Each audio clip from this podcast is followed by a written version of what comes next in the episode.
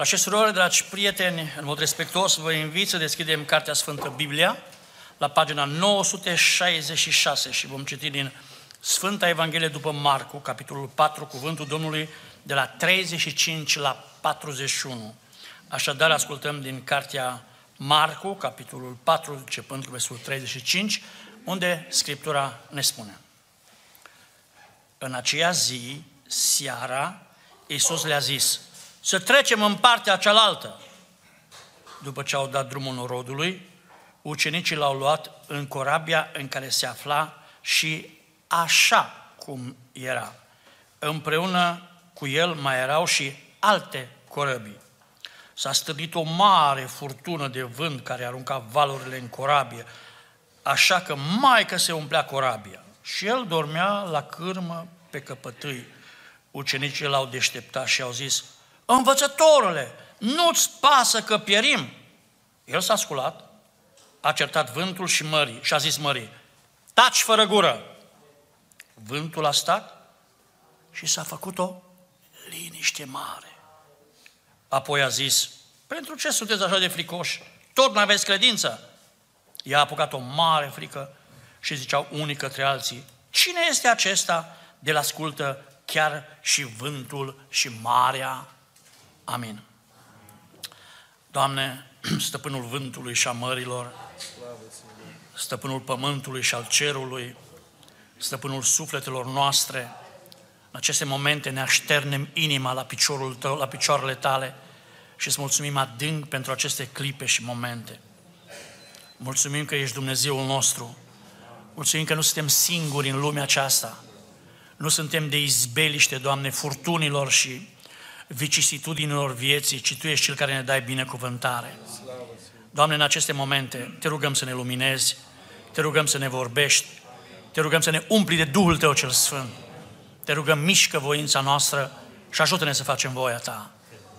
Amin. Luați loc.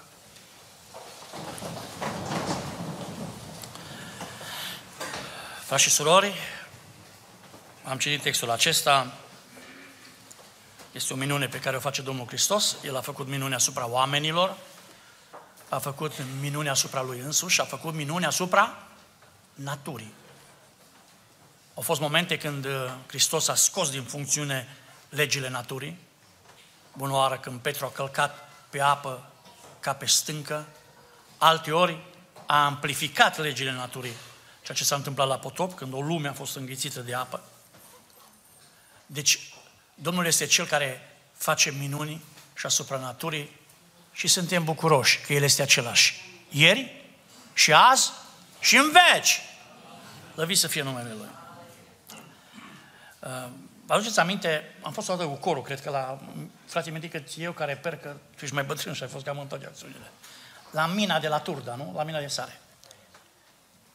Deci a fost și alții. Țineți minte că acolo zicea ghidul că este imposibil să fii lucrător în mină sau să navighezi pe ape și să nu crezi în Dumnezeu. Și cred că avea perfectă dreptate, pentru că pericolul este la orice pas. Și în mină intri în mână, nu, intri, nu Victor, intri în mână și nu știi ce se întâmplă acolo. Pericole, pentru noi e ușor de vorbit, pentru ea care a fost în mină e mai greu. Pericolul la tot pasul și ai nevoie să te încrezi în Dumnezeu. La fel este și pe mare. Frați și surori, iată, vedem un, un episod din viața Mântuitorului când împreună cu ucenicii trece peste Marea Galileei. Este o mare, se pare, datorită așezării ei, imprevizibilă. Țin minte, am fost odată, o singură dată am fost în Israel. Mi-a plăcut foarte mult, mi-am dorit să ajung în Israel, nu pentru civilizația care este acum. Ne-a arătat un loc ghid unde au fost douăzeci și șapte de civilizații, au trecut peste locul ăla. Dar formele de relief au rămas aceleași, nu? Marea Galilei, Muntele Măslinilor și așa mai departe.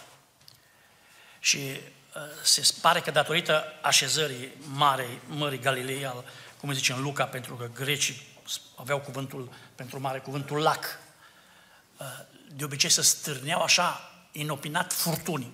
Și într-o noapte am găzduit la un hotel aproape și pe la miezul nopții, cum erau ușile de la hotel mai răblăgite, Am auzit un vânt și era un vânt la ferestre, mișcau ușile, am sărit drept în picioare. Am zis, oare ce s-a întâmplat? Cam așa se întâmplă, se întâmpla pe Marea Galileei. Și aș vrea în această dimineață să comparăm viața noastră cu o călătorie pe mare. Oameni buni, viața mea, viața dumneavoastră, a noastră a tuturor, nu decât o călătorie pe marea acestei vieți. Uneori marea e liniștită. Țin minte că înainte de seara respectivă ne-a dus într-o croazieră pe Marea Galileei și povesteau că așa au mers ucenicii cu Iisus, în fine. Și după aceea ne-au retras la un restaurant de pe țărmul mării și ne-au dat să mâncăm pește, așa cum Iisus a oferit ucenicilor. Așadar, uneori marea e liniștită, marea e frumoasă. De fapt, tot ce a creat Dumnezeu este extraordinar, nu-i așa? Nu știu dacă mi se întâmplă numai mie, dar pe măsură ce trec prin viață, îmi dau seama că natura e tot mai frumoasă. Mă impresionează tot mai mult. Îmi place să văd oile picurate pe coline, cum zicea un poet, candela lepădării de sine. Ce n-au făcut mileniile, cu sila și violențele. Mielul câștigat unea într-o zi cu blândețele. Cea mai mare victorie din lumea asta a dus-o în miel. Nu orice fel de miel. Și este mielul lui Dumnezeu care ridică păcatul lumii. Slăvit să fie numele Lui. Așadar, frați și surori, mergând în această călătorie, vreau să subliniez cinci lucruri în această zi. Mai întâi, unu. Era seara. Asta spune la versul treizeci și cinci. În aceea zi seara. Frați și surori, am citit pe net, mi-a rămas de pe net chestia asta și probabil că ați văzut și noastră. Zice, zicea un gânditor, nu-mi mai țin minte numele, zice, ce repede se face târziu în viață. Adevărat sau fals? Ce repede vine seara peste noi. Când ești copil, ai impresia că zilele sunt elastice. Copilăria este o binecuvântare. Bine ar fi să rămână noi copilăria până la moarte. Când îți pierzi copilăria, ești nefericit. Vă amintiți când erați copii? Parcă vacanțele de vară erau mai lungi, nu? Umblai de sculți. Ferice de cei care au umblat de sculți și pe cei care au trecut prin vale și pe Pietri. Îi oameni serioși și puternici. Trece, zicem în Biblie, viața omului este cât un lat, zicem psalm. Cât un lat de mână. Hai să comparăm viața cât un lat de mână cu un lat de mână.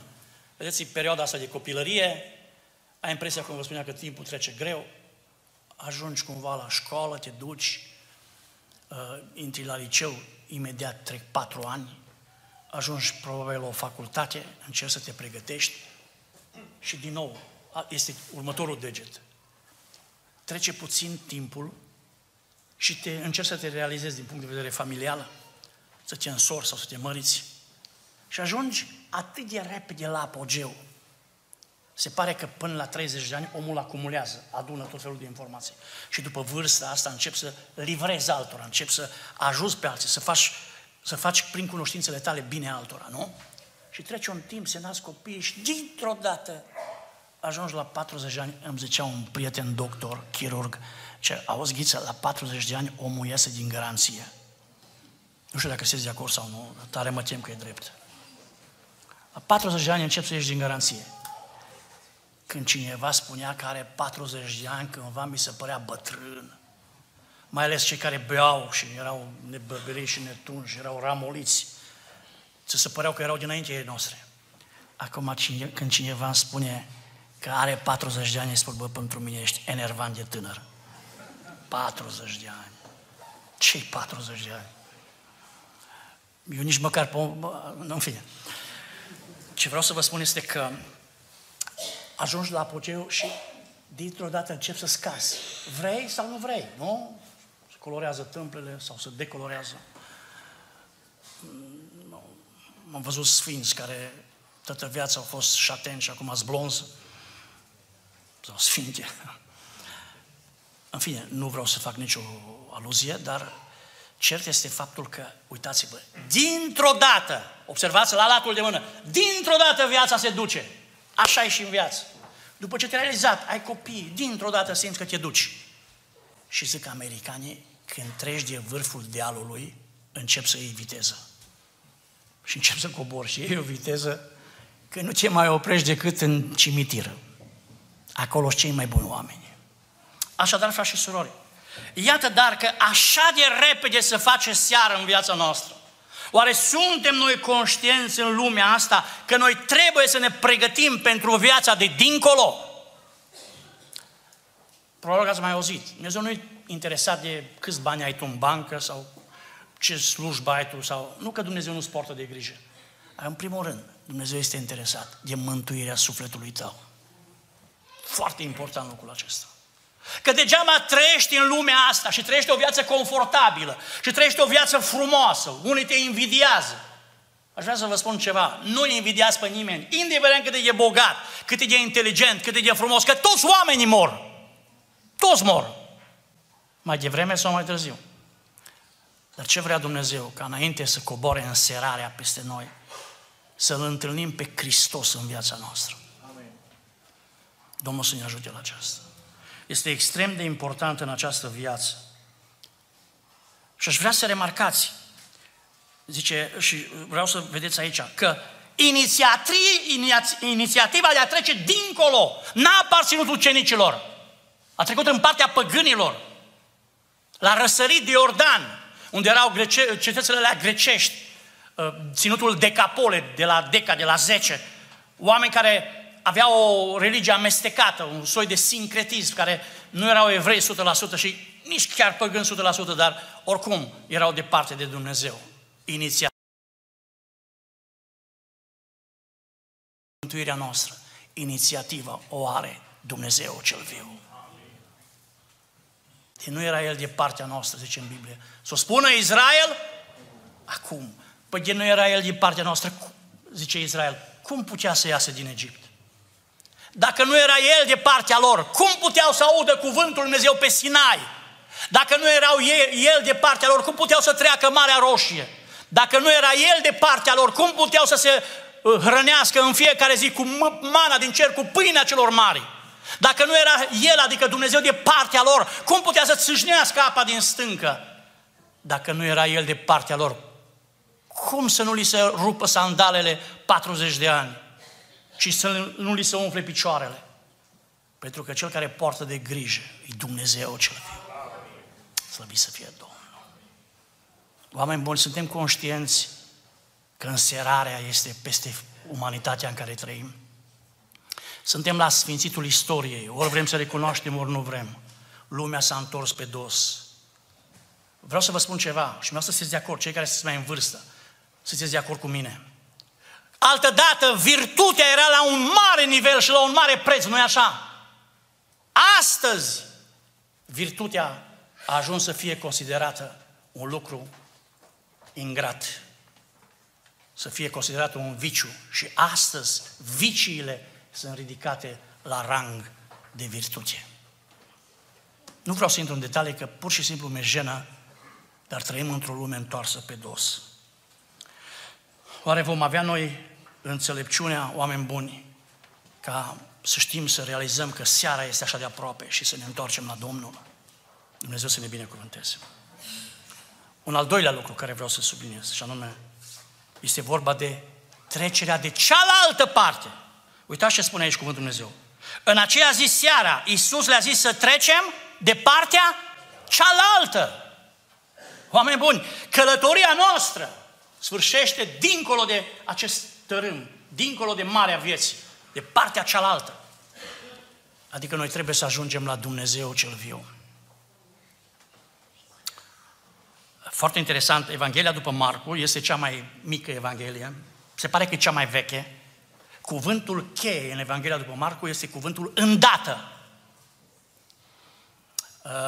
Această Evanghelie face parte din sinoptici. Sin înseamnă sincron sau împreună și optic sau punct de vedere. Sinoptic, adică primii trei evangeliști, Matei, Luca, Matei, Marcu și Luca, au aproximativ același punct de vedere în ce privește lucrarea de mântuire.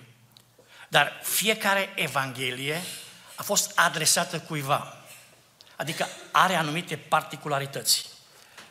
De exemplu, aș vrea să vă citesc la Apocalipsa patru cu șapte. Cineva făcea această comparație, deci nu mi-aparține, cineva făcea această comparație și în fața tronului lui Dumnezeu, unde era o mare de sticlă, erau patru făpturi vii. Și zice la patru cu șapte, prima semăna cu un leu, a doua semăna cu un vițel, a treia avea față de om și a patra semăna cu un vultur care zboară.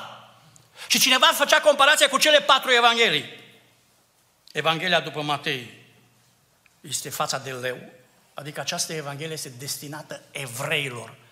De aceea sunt foarte multe profeții din Vechiul Testament menționate în Evanghelia după Matei, pentru că a fost dedicată această evanghelie evreilor. Se pare că cel mai lung pasaj este în Matei doisprezece, care e preluat din Vechiul Testament. Apoi, a doua făptură vie semăna cu un vițel. Vreau să revin la asta, e vorba de Marcu. Este Evanghelia care este destinată romanilor. Rob în, în Marcu și Iisus ca om. A treia are față de om în Luca. Deci, Luca este singurul autor dintre neamuri. Singurul autor dintre neamuri. De profesie a fost medic și ca un intelectual care se respecte, îi a plecat spre detalii. Foarte important, un simplu detaliu este extrem de important. Și Iisus, în centrul acestei evanghelii, este privit ca om. Știți că această expresie este luată din Daniel, capitolul șapte, versetul treisprezece, și vulturul prezintă Evanghelia după Ioan și este vorba despre Iisus ca Fiul lui Dumnezeu. Este o evanghelie atipică, îl prezintă pe Hristos ca Fiul lui Dumnezeu. Și acum, revenind la Marcu, vreau să vă spun ceva, asta n-am luat-o din cărți, sper să fiți de acord. Același lucru vedem și la Ezechiel unu cu zece, că despre chipul fețelor lor era așa, înainte toate aveau o față de om, la dreapta lor toate patru aveau o față de leu, la stânga lor toate patru aveau o față de bou, adică vițel sau bol, simbolizează sacrificiu, jerva, nu-i așa? De aceea Evanghelia după, după Marcu este foarte concisă. Nu găsim discursuri, nici genealogii în Evanghelia după Marcu, ci lucruri concrete, ca în război. Un eveniment urmează după altul și așa mai departe. Sunt foarte puține pilde. Și a fost destinată deci romanilor care erau însetați după minuni. Și a patra ca o față de vultur. Și acum vreau să fac o subliniere din care să vedem o învățătură în capitolul zece, tot din Ezechiel, când ne vorbește și preia acest gând, spune, fiecare aveau patru fețe. Cea din tâi era o față de heruvim. Citesc tot textul ca să vă dați seama. Fața de-al doilea o față de om, cel de-al treilea o față de leu și cel de-al patrulea o față de vultur. Deci, când e vorba de rob aici, nu mai apare fața de vițel, ci apare heruvim. Înger. Și nu orice fel de înger. Ideea este următoare, că jertfa, sacrificiu, dăruirea, trăirea pentru alții, face dintr-un om un înger a Dumnezeului celui viu. Slăvit să fie Domnul! De aceea, frați și surori, tot ce înseamnă sacrificiu de dragul lui Dumnezeu, Dumnezeu ține minte în lumea asta, în lumea cealaltă. Tot ce faci de dragul lui Dumnezeu, orice sacrificiu îl faci în numele lui Iisus Hristos. De fapt spune și Biblia la Coloseni trei cu șaptesprezece, tot ce faceți cu cuvântul sau cu fapta să faceți ca pentru cine? Ca pentru Domnul. Și mai spune ceva, mulțumiți prin El lui Dumnezeu Tatăl. Când faci ceva nu trebuie să-l lauzi, faci ca să-i, mul- să-i mulțumești lui Dumnezeu.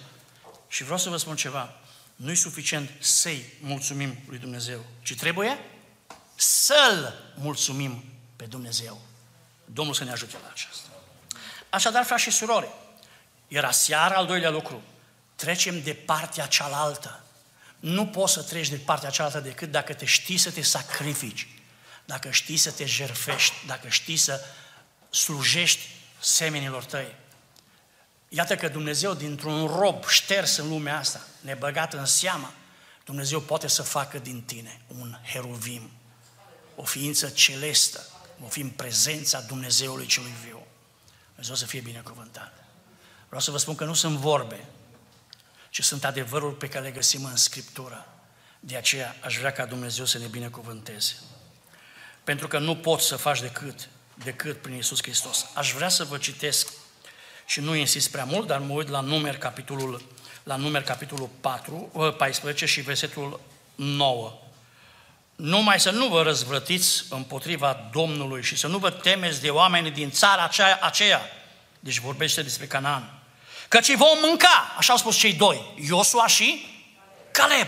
Nu vă temeți, ești mari, ești uriași, dar îi mâncăm.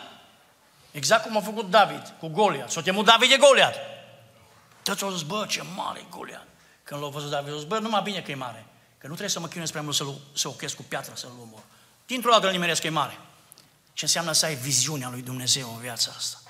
Să te încrezi în Dumnezeu. Și ascultați ce spune în continuare. Ei nu mai au, așa, așa a spus cei doi bărbați ai lui Dumnezeu, plini de Duhul Sfânt. Vorbea despre uh, Anachim, despre uriașii din vremea aceea și din locul acela. Ei nu mai au niciun sprijin.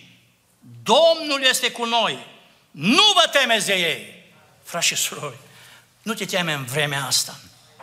Eu nu știu prin ce treci, oricine ai fi, dar vreau să spun ceva.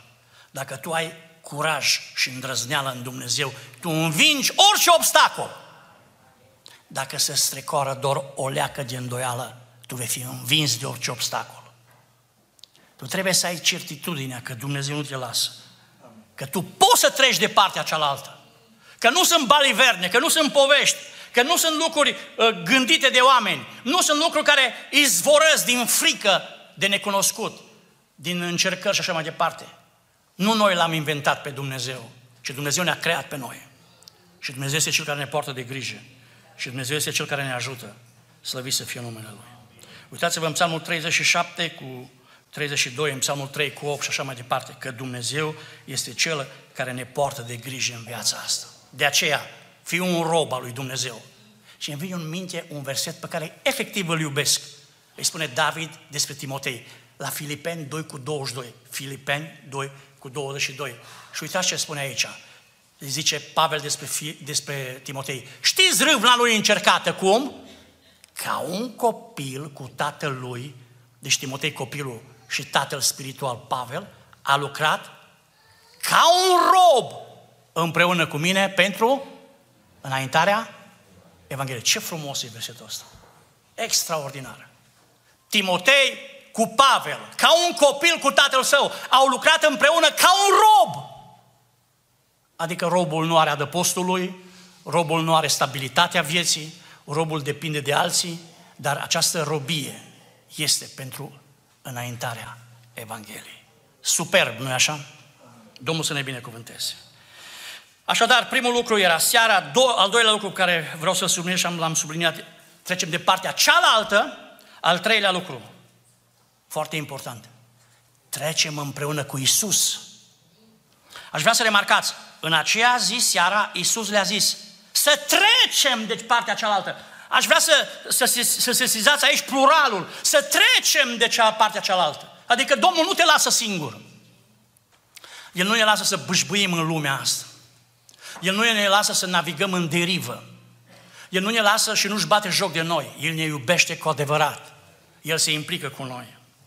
Și într-un text paralel din Matei, capitolul opt. Matei, capitolul opt, de la versetul douăzeci și trei. Aș vrea să, să sesizați o nuanță aici, care e foarte importantă. Și spune așa. Iisus, vorbește tot despre potolirea furtunii, este un text paralel. Iisus a suit într-o corabie și ucenicii lui au mers după el. S-a suit într-o corabie și ucenicii au mers după el. S-a stârnit o furtună uriașă. Deci, atenție, furtuna trece mai întâi pe lângă Iisus și apoi vine la tine. De aceea e foarte important să ne încredem în Mântuitorul nostru. El este Cel care vine cu noi în încercările vieții. El nu te lasă. Când îl ai pe Iisus Hristos în barca vieții tale, atingerea scopului pe care ți l-ai propus este o, o certitudine. Aș vrea să ne uităm la Ioan șase cu douăzeci și unu. Ioan capitolul șase și versetul douăzeci și unu. Și uitați ce spune aici cuvântul lui Dumnezeu. Voiau, deci, să-l, să-l, deci vorba de Hristos, să-l ia în corabie. Și corabia a sosit cum? Îndată la locul spre care mergeau. Când îl iei pe Iisus, faptul că tu ajungi e o certitudine și ajungi îndată. Poți să treci peste orice greutăți. Poți să treci peste naufragile vieții, peste greutățile vieții. Nu uitați, oameni buni, corabia în care este Iisus Hristos nu se scufundă niciodată. S-a scufundat Titanicul. S-a scufundat, zicea capitanul de la Titanic, este imposibil ca această navă să naufrageze. Nici Dumnezeu nu o poate scufunda. Săracul de el a pierit în valuri. Pentru că Cel care este atotputernic este Dumnezeu cel viu. Slăvit să fie Domnul. Așadar, frați și surori, să trecem împreună cu Iisus. Nu te lăsa de Iisus în viața asta. Nu-L Nu încerca să-L subordonezi tu pe Iisus în viața ta, ci lasă-L pe Iisus să fie Domn în viața ta. Și știți că el dormea, nu știu, la Pupa sau la Prova, nu știu unde, în față sau în spate. Cert este faptul că s-a iscat o furtună imensă. Nu uitați că ucenicii erau pescari de meserie.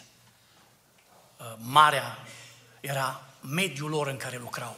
Știau tainele pescuitului, știau tainele mării, știau tainele când vine furtuna. Aveau experiență. Erau experți, aveau fața pârlită de soare, mâinile tăbăcite de muncă, cum trăgeau la vâzle și așa mai departe. Și dintr-o dată s-a iscat o furtună. Valurile au aruncat apă în, în corabie. Este foarte posibil să se fi întâmplat ce vreau să vă descriu acum. În valurile acestea, în zgomotul asurzitor, dintr-o dată, un fulger a luminat fața lui Iisus care dormea. Când au văzut ucenicii că el doarme liniștit și că corabia este învăluită de valuri, au strigat: nu-ți pasă că pierim. Nu, nu s-a auzit din cauza zgomotului, dar a fost o fracțiune de acalmie. Când glasul lor l-a auzit Iisus, sau au vrut să laudă atunci. Nu-ți pasă că pierim. Ucenicii credeau că pierd din pricina valurilor, dar Hristos le-a spus: voi pieriți din pricina necredinței voastre. Frați și surori, nu știu problemele cu care te confrunți, dar tu nu pierzi din cauza greutăților și a lipsurilor și a necazurilor și a suferințelor și a bolilor, și noi pierim pentru că nu avem credință. Dacă ai credință, Dumnezeu te binecuvântează. Slăvit să fie Dumnezeu. Și ce este interesant, că Domnul Iisus, ce spune Biblia? El dormea la cârmă pe căpătâi. Ucenicii s-au deșteptat și au spus: învățătorule, nu-ți pasă că pierim? El s-a sculat, a certat vântul și a zis mării: taci, fără gură. Vântul a stat și s-a făcut o liniște mare. Adică după ce un zgomot mare, liniștea e și mai adâncă, nu-i așa? Apoi le-a zis: pentru ce sunteți așa de fricoși? Tot n-aveți credință? Eu am rămas surprins, eu am apucat frica și au zis: cine este acesta? De-l ascultă chiar și vântul și marea. Cât adevăr, îl ascultă vântul și marea, dar nu-l ascultă omul. Nu e așa că natura îl ascultă pe Dumnezeu. În fiecare dimineață soarele răsare, pentru că asta i-a spus Dumnezeu. În fiecare după masă soarele apune, pentru că Dumnezeu a rânduit asta. Și oamenii nu-l ascultă pe Dumnezeu. Nu e așa că este și istoria noastră de multe ori?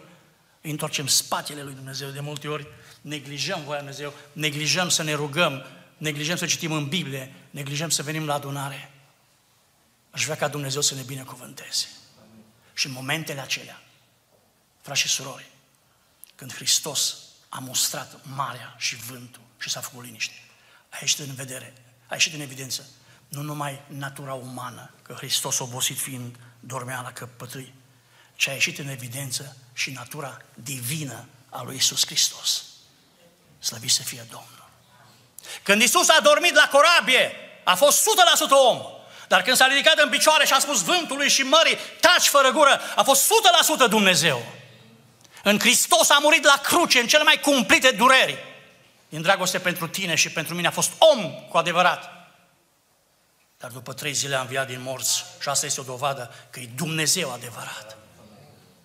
Când Hristos a flămânzit în pustie, a fost om, dar când a mulțit pâinile în pustie și s-au săturat mulțimile, a fost Dumnezeu. Nu uitați, Hristos este Domnul Dumnezeul nostru. să trecem de partea cealaltă, dar să trecem împreună cu Iisus. Nu te lăsa de Iisus nici măcar o clipă.